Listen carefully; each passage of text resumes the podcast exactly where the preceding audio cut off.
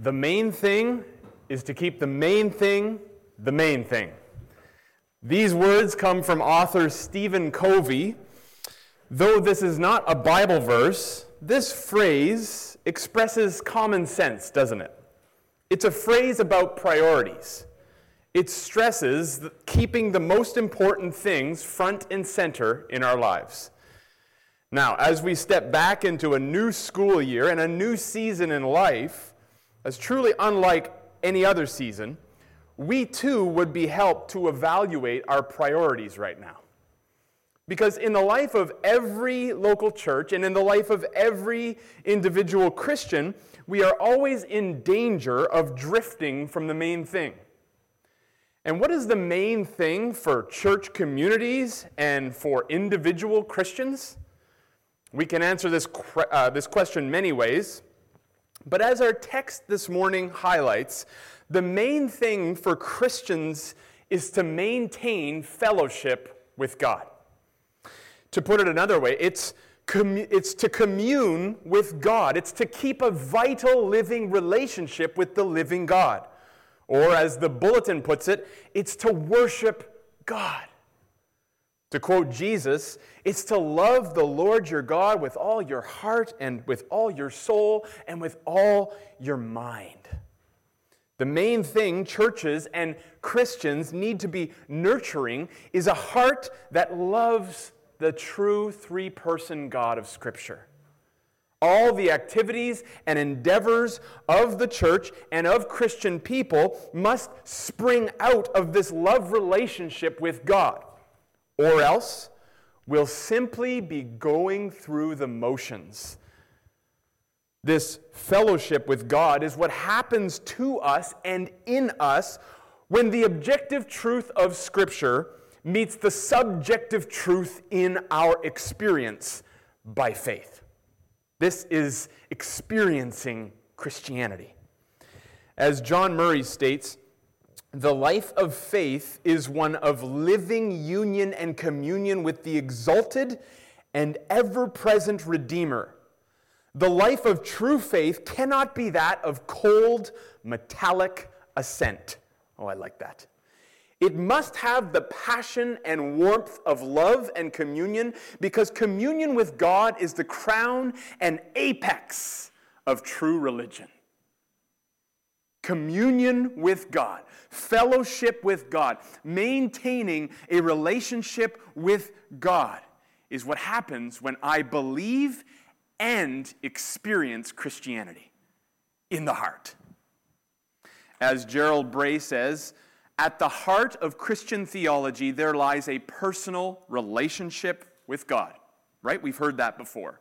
Like all personal relationships, it is based on a degree of knowledge undergirded by trust.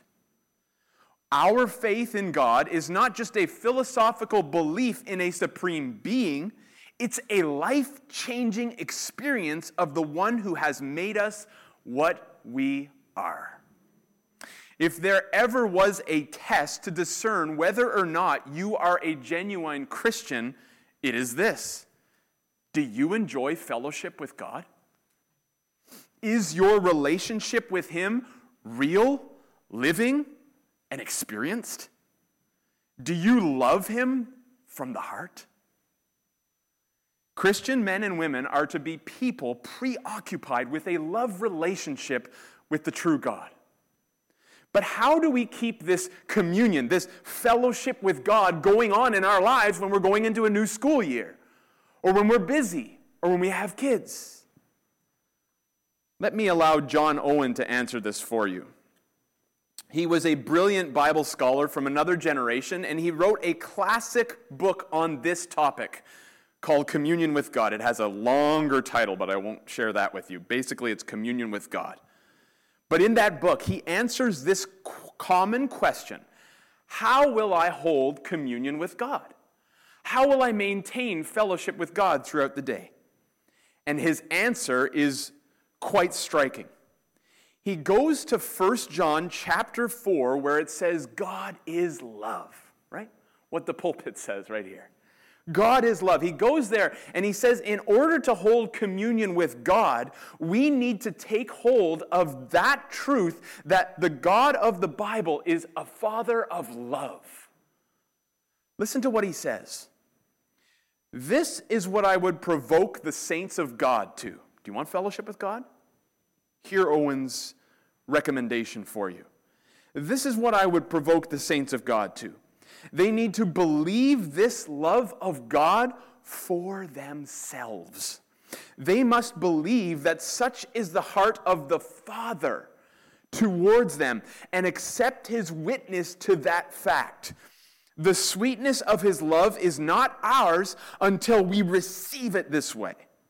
Continually and actively think of God with faith as loving you as embracing you with the eternal free love described before. When the Lord is presented as such to you by His Word, let your mind know it and assent to it. Let your will embrace it as being true, and let all your emotions be filled with it. Set your whole heart to it. Bind it with the cords of this love. Let the Father's love have its proper fruit and effect on your heart by returning that love to Him. This is how we will walk in the light of God's countenance and hold holy communion with Him all day long. You see what He's saying? If you want to enjoy fellowship with God, you have to fight against your suspicious thoughts of God the Father. God is love. And in that text of 1 John chapter 4, it's referring to the Father who sent his Son. And this is a battle, friends. You know it and I know it. It's a battle that is waging deep down in all of our hearts because we have all been tripped by the devil to question the sincerity of God the Father's love for us. So this morning, let your hearts receive the sweetness of his love as Scripture presents it to you. I want to start right now, right out of the gate, by inviting every one of you to embrace the Heavenly Father's love for you. How will we do that? Take this in by faith as I read these words the Heavenly Father's love for you from 1 John chapter 4 verses 8 through 10. It says this, anyone who does not love does not know God because God is love. In this, the love of God was made manifest among us, that God sent his only Son into the world so that we might live through him. In this is love. Not that we have loved God, but that He loved us and sent His Son to be the propitiation for our sins. God is love. His love is received by faith in His Son, Jesus Christ, as Scripture presents Him. And when we receive His love, we experience fellowship with God. Through this, uh, sorry, though this is simple, basic stuff, don't let its simplicity lead you astray from a sincere and pure devotion to Christ. This, friends, is the main thing. This morning we're going to look at 1 John, and the main theme of this letter is, of course, the main thing fellowship with God. The Apostle John is writing to assure a group of Christians who believed in Christ that they have eternal life. And that assurance comes through their experience of fellowship with God. These churches were vulnerable because there were false teachers trying to discredit the message of Christianity. But John wrote to impress upon these fellow believers that they were genuine believers and that they had fellowship with God. So please take up a Bible, open up your phone, open up your tablet, meet me in John, uh, 1 John chapter 1, and we're going to go from the beginning of that chapter all the way to chapter 2, verse 2. Today we're going to see how genuine Christians experience fellowship with God. Now, before we dig into this text, let's take a moment to pray for God's spirit, presence, and help. Father in heaven, we thank you so much that your scripture offers us hope in the darkness, offers us light in the darkness, and offers us a personal relationship with you through Christ. Help our unbelief, Lord. We believe, but help our unbelief as we come to your word, as we come to hear from you. Build us up, Lord, we pray. May we be strengthened, and may we experience fellowship with God this morning. In Jesus' name, amen.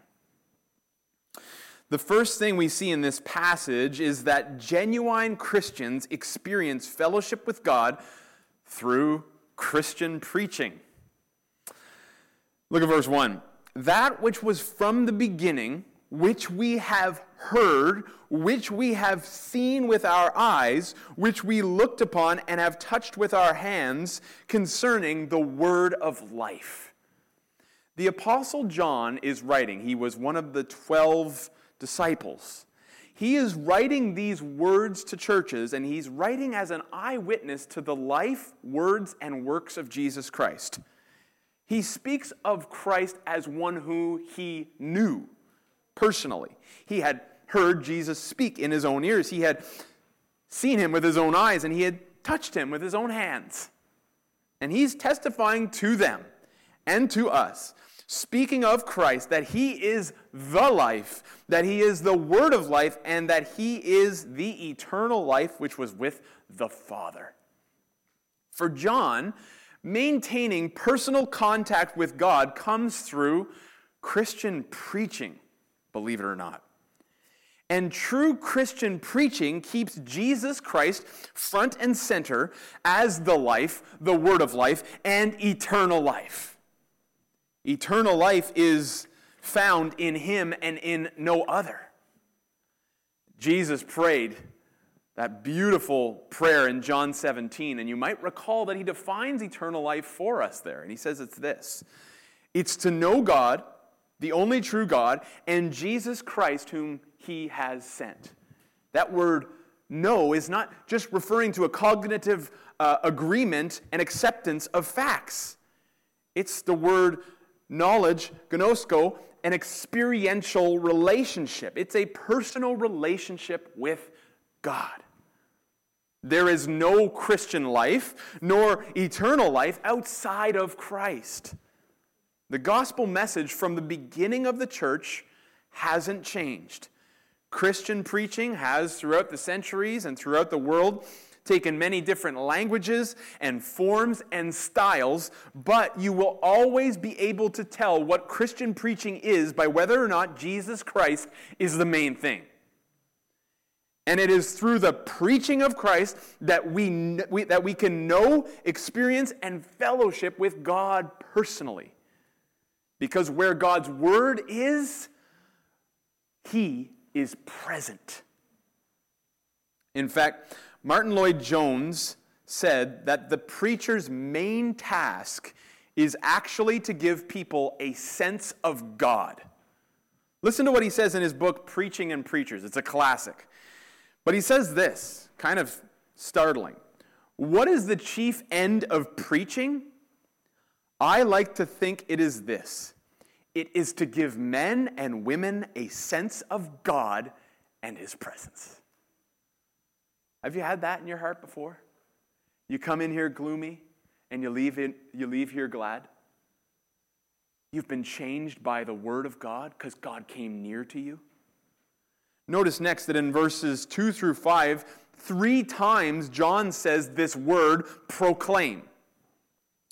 Verse 2 The life was made manifest, and we have seen it and testify to it and proclaim to you the eternal life which was with the Father and was made manifest to us. That which we have seen and heard, we proclaim also to you, so that you too may have fellowship with us. And indeed, our fellowship is with the Father and with his Son, Jesus Christ. And we are writing these things so that our joy may be complete. This is the message we have heard from him and proclaimed to you that God is light and in him is no darkness at all. See how important Christian preaching is for fellowship with God. It actually is a very important thing that you come under the Word of God each week, dare I say, each day. Do you fellowship with God, friend? Have you trusted in the Christ we preach and the Scriptures teach? Faith comes by hearing and hearing the Word of God. So don't underestimate the power of sitting under the preached Word.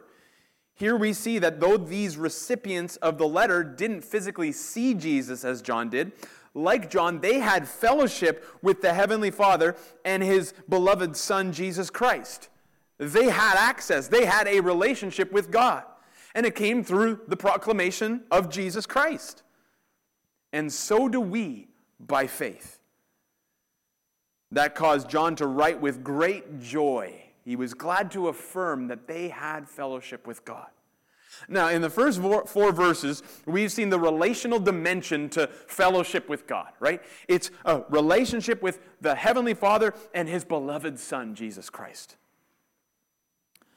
But now in verse 5, we're introduced to an ethical, moral dimension to our fellowship with God. We've already seen that in this letter, John tells us that God is love, right? We, we looked at that, it's in chapter 4. But here we are introduced to another character quality of God. Here we read, God is light, and in him there is no darkness at all.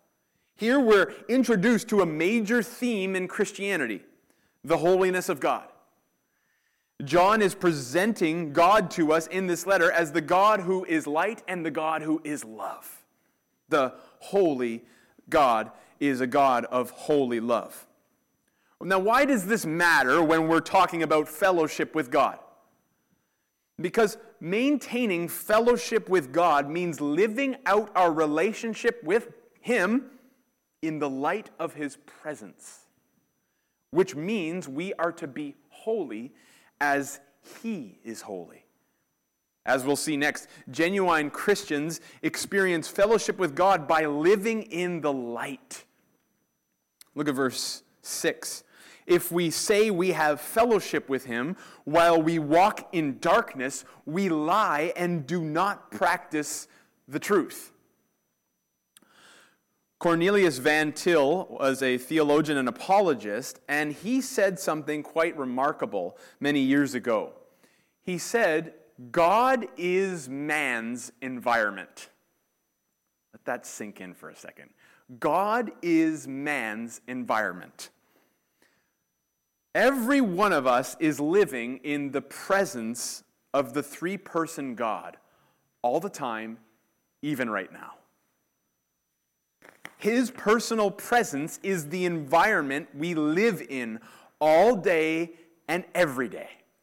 In other words, there is no such thing as a private thought, a private conversation, or a private room. Every thought, secret, and intention of our heart is being inspected and scrutinized by the ever present God who is with us. But oftentimes, we're not conscious of this, are we?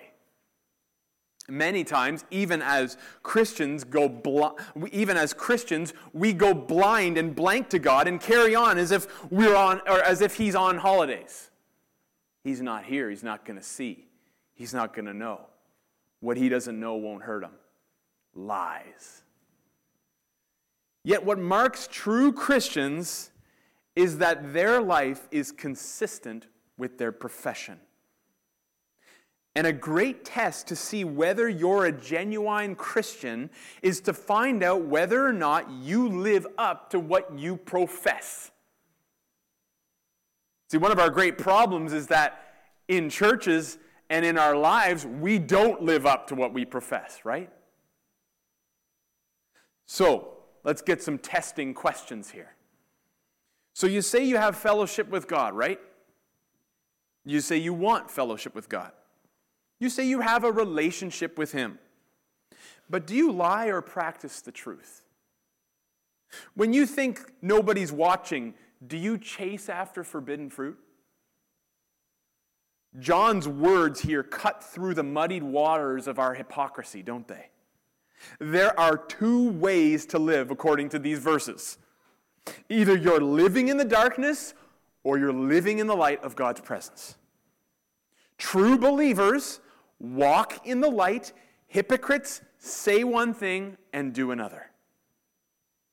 Your life, your so called private life, which is not private, you're living in God's environment, your life will either back up or contradict your talk.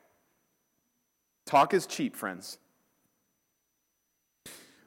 But what happens when true Christians drift into the darkness? I mean, genuine Christians do sin, right? yes, they do. And I'd be a liar if I said they didn't, because of where our passage takes us. But true Christians do sin, and when we do sin, we head in a different direction than those who aren't true. The human heart wants to, by nature, drift away from God when it's caught in sin. But those of us who live by faith love fellowship with God, and therefore, when we are in sin, we head in a different direction, or we ought to, I should say. We turn towards God with our sin, confessing and asking for cleansing through the blood of Christ. As verse 7 says, but if we walk in the light, there's genuineness there. As he is in the light, we have fellowship with one another, and the blood of Jesus, his son, cleanses us from all sin. Oh, take it in, take it to heart. We who are Christians have a way out of darkness through the blood of Jesus. His blood, which symbolizes his life and his death for us, cleanses us from all sin. All sin? Yes, all sin. I love the lyrics, uh, the lyrics. I love the lyrics of the hymn "Man of Sorrows." You guys, you're you're a little uh, need to loosen up a little, okay? I love the lyrics of that song called "Man of Sorrows." Listen to this reinforcing the point of verse 7. Bearing shame and scoffing rude, in my place condemned he stood, sealed my pardon with his blood. Hallelujah, what a Savior. Guilty, vile, and helpless we, spotless Lamb of God was he. Full atonement can it be? Hallelujah, what a Savior. Yes, full atonement in Christ. All sin, his blood cleanses us from all sin. So let me take this moment to ask you, each one of you, have you been cleansed by the blood of Christ? In other words, have you trusted in his life, his death, and his resurrection to be your pardon for sin? Have you come out of the darkness into his light? Come into the light. Be cleansed in Jesus' name. Trust in Him alone to cleanse you. If you need to talk more about this, please don't be shy. Come up afterwards to me or Pastor Matt. We'd love to serve and help and speak to you. Next, this passage shows us that genuine Christians experience fellowship with God by honest confession of our sin. Look at verse 8. If we say we have no sin, we deceive ourselves, and the truth is not in us. Verse 9 If we confess our sins, he is faithful and just to forgive us our sins and to cleanse us from all unrighteousness. If we say we have not sinned, we make him a liar, and his word is not in us. Karate, Muay Thai, and Brazilian Jiu Jitsu are just a few of the top martial arts in the world. These martial arts specialize in training people to defend themselves. And though most of us here are likely not black belts in any of these martial arts, we're all experts at defending ourselves, aren't we? But the self defense I'm referring to is of a different sort. I'm talking about this, the human knee jerk reaction that we all have to dodge, duck, and defend ourselves when God says, You're in sin. When we hear God's words speak to us, God personally speak to us, and say we're in sin, it is our knee jerk reaction to naturally try to dodge that and, and, and do some judo on God. By nature, we all defend ourselves against such accusations. But we, if we're honest, we only defend ourselves because we're found out and it's true. We're all sinners. We're all rebels caught in the act. But for us who believe in Christ, we don't need to ignore the conviction of the Holy Spirit when He points out our sin to us. Instead, genuine Christians can put their guards down.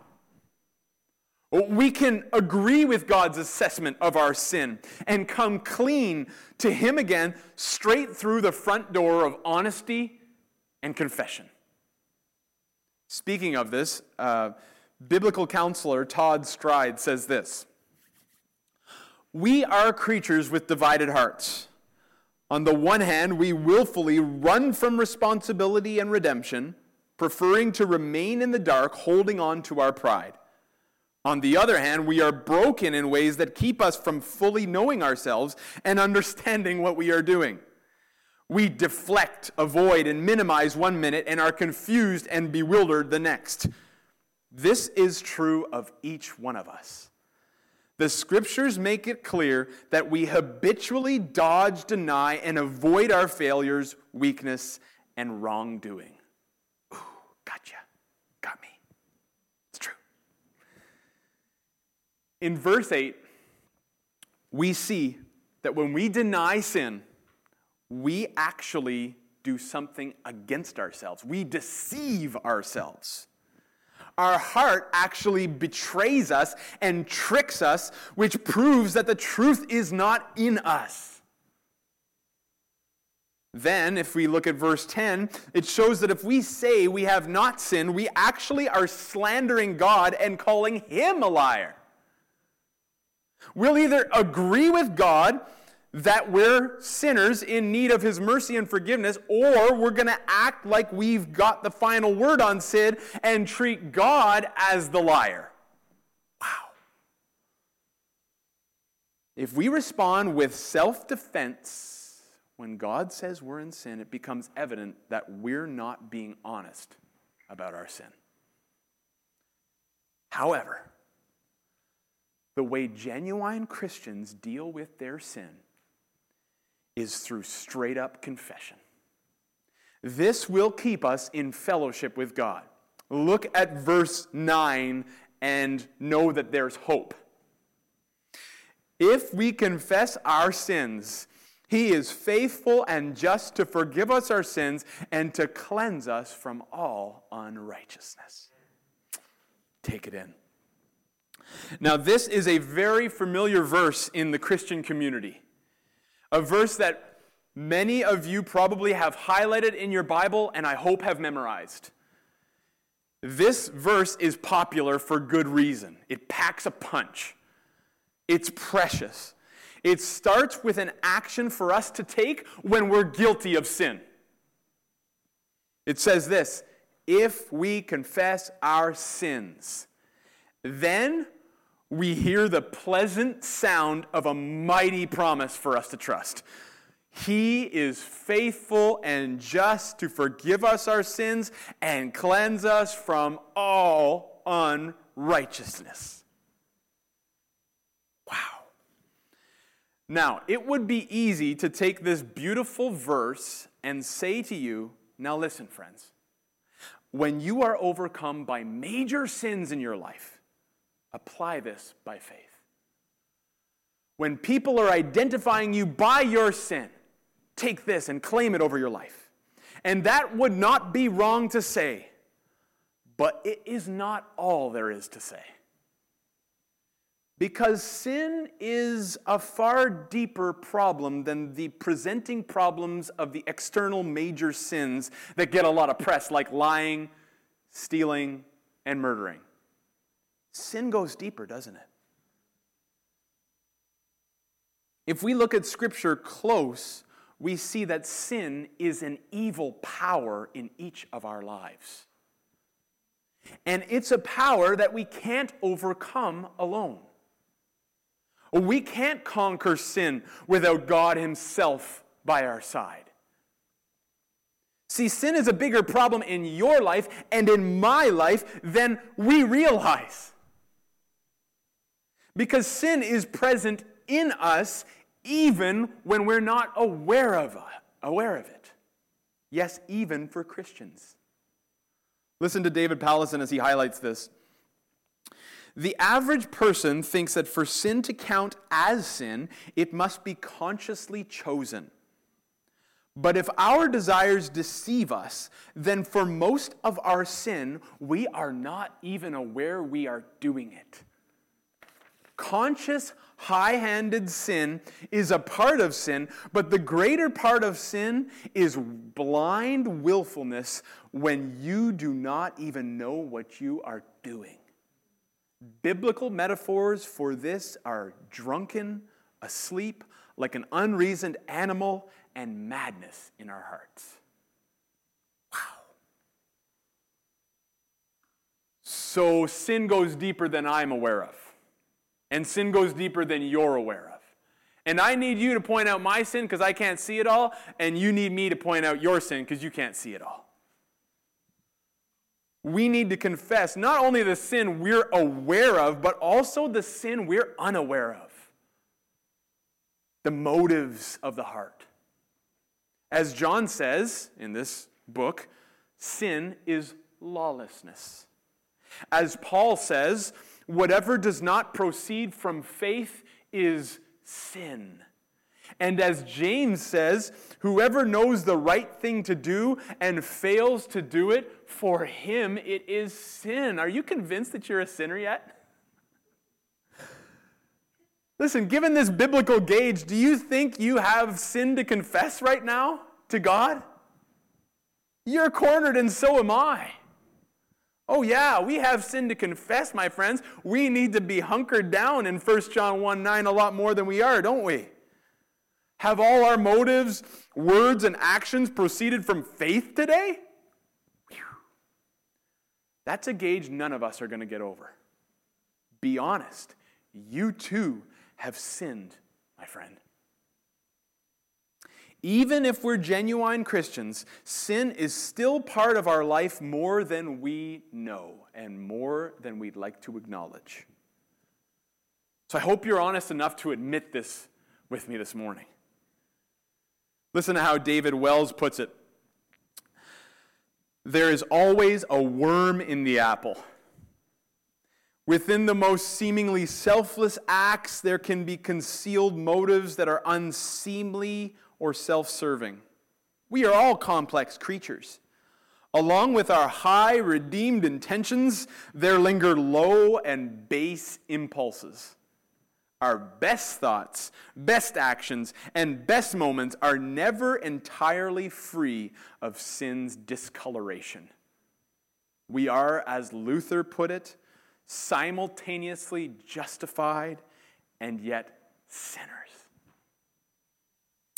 And, dear friends, if you're honest to admit this to God, this verse tells us that He is faithful or trustworthy and just to forgive us and cleanse us from all unrighteousness.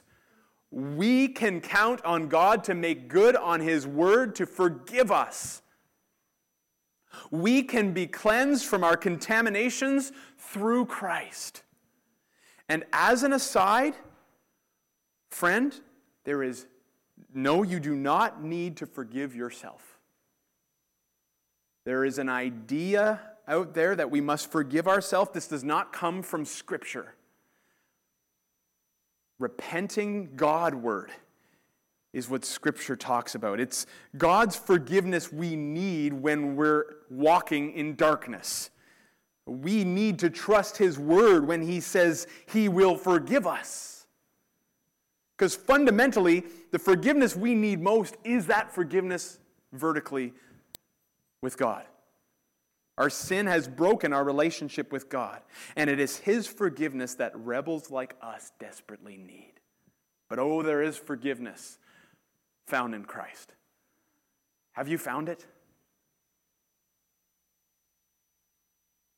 Dear Christian, make confession a part of your life.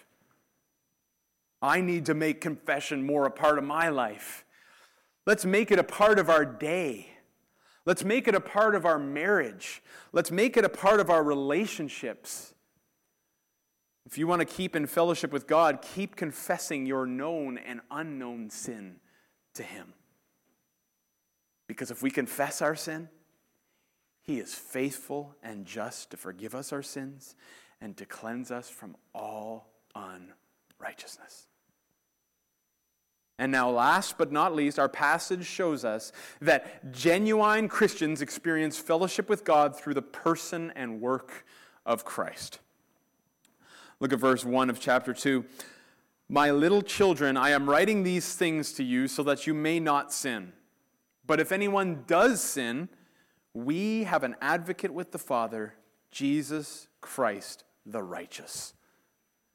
Verse 1 may sound confusing since we've just seen that genuine believers do sin and do confess their sin. But now John is saying, I am writing these things to you so that you may not sin. What is John doing here? What is he saying?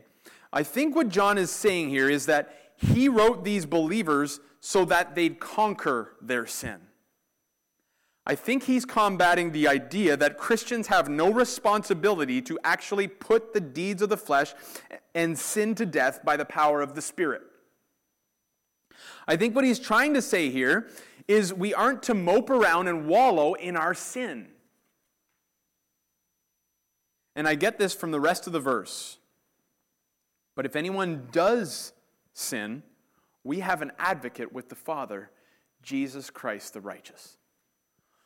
What John seems to be doing here is reminding his readers and reminding us that when we are fighting sin, we have the resources of Jesus Christ, the righteous one. He is on our side. He is all for you killing sin. Only Jesus has the power to break the back of sin in our life. And when John uses the word advocate, he may have in mind a defense attorney. He stands up for us. This passage should give us great hope in our battle with sin. God hasn't left us to go it alone. He is present with us, and Jesus Christ is on our side advocating for us. We have an advocate with the Father Jesus Christ the righteous.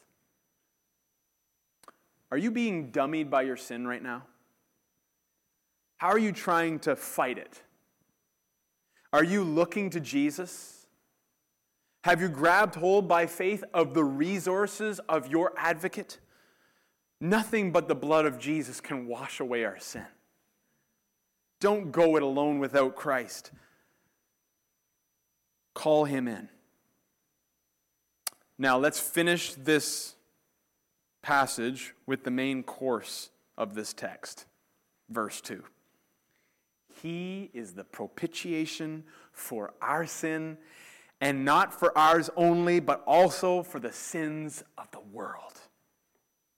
Now, if you want fellowship with God, you want to walk with Him and talk with Him and have a life uh, uh, uh, have a vital relationship with Him. If you want confidence and assurance that you are a Christian, here is a text to check yourself on. How do you feel about the cross of Christ? How do you take in Christ's atonement? What does it mean to you? Christ is our propitiation, which means he is the only sacrifice for sin that satisfies the wrath of God. In other words, God will accept no other sacrifice for your sin, for my sin. You and I must count on the cross. It is enough, friends. Full atonement can it be? Hallelujah. What a Savior. Believing in Christ is the only way God will clear our guilt in His book, and it's the only way to remove the guilt from our heart. Have you believed in Christ? What does the cross of Christ mean to you? Have you owned up for your sins by coming to the cross? Take it in. Take hold of Him. God is love. God is light. God is holy love. And this God, the Father, has sent His Son to be the Savior of the world. Think for a second of the Father's love,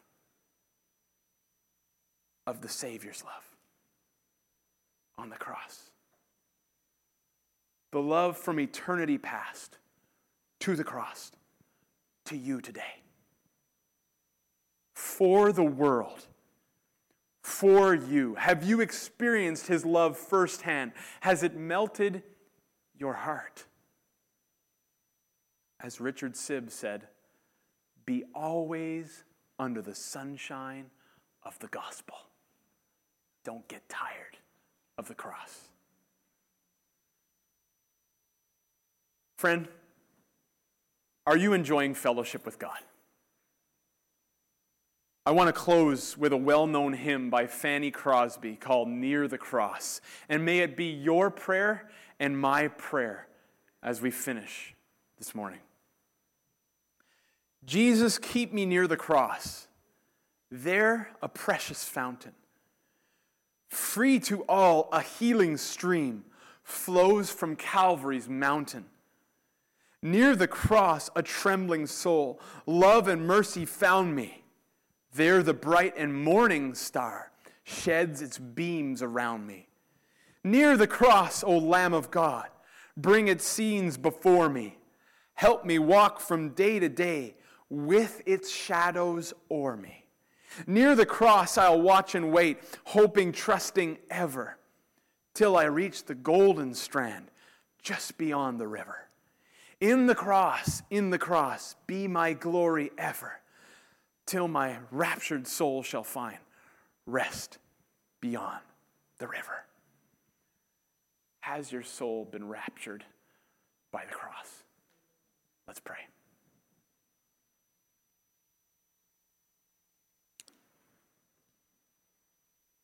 Our Father, who art in heaven, hallowed be thy name. We are sinful creatures defending ourselves against you and your word. And yet, Lord, we come to you and we say, we confess our sin. We confess our rebellion comes from a heart that is hostile and hates you. And we need you. Cleanse us from our sin, Lord. Cleanse us from the terrible things we've done, thought, said or heard.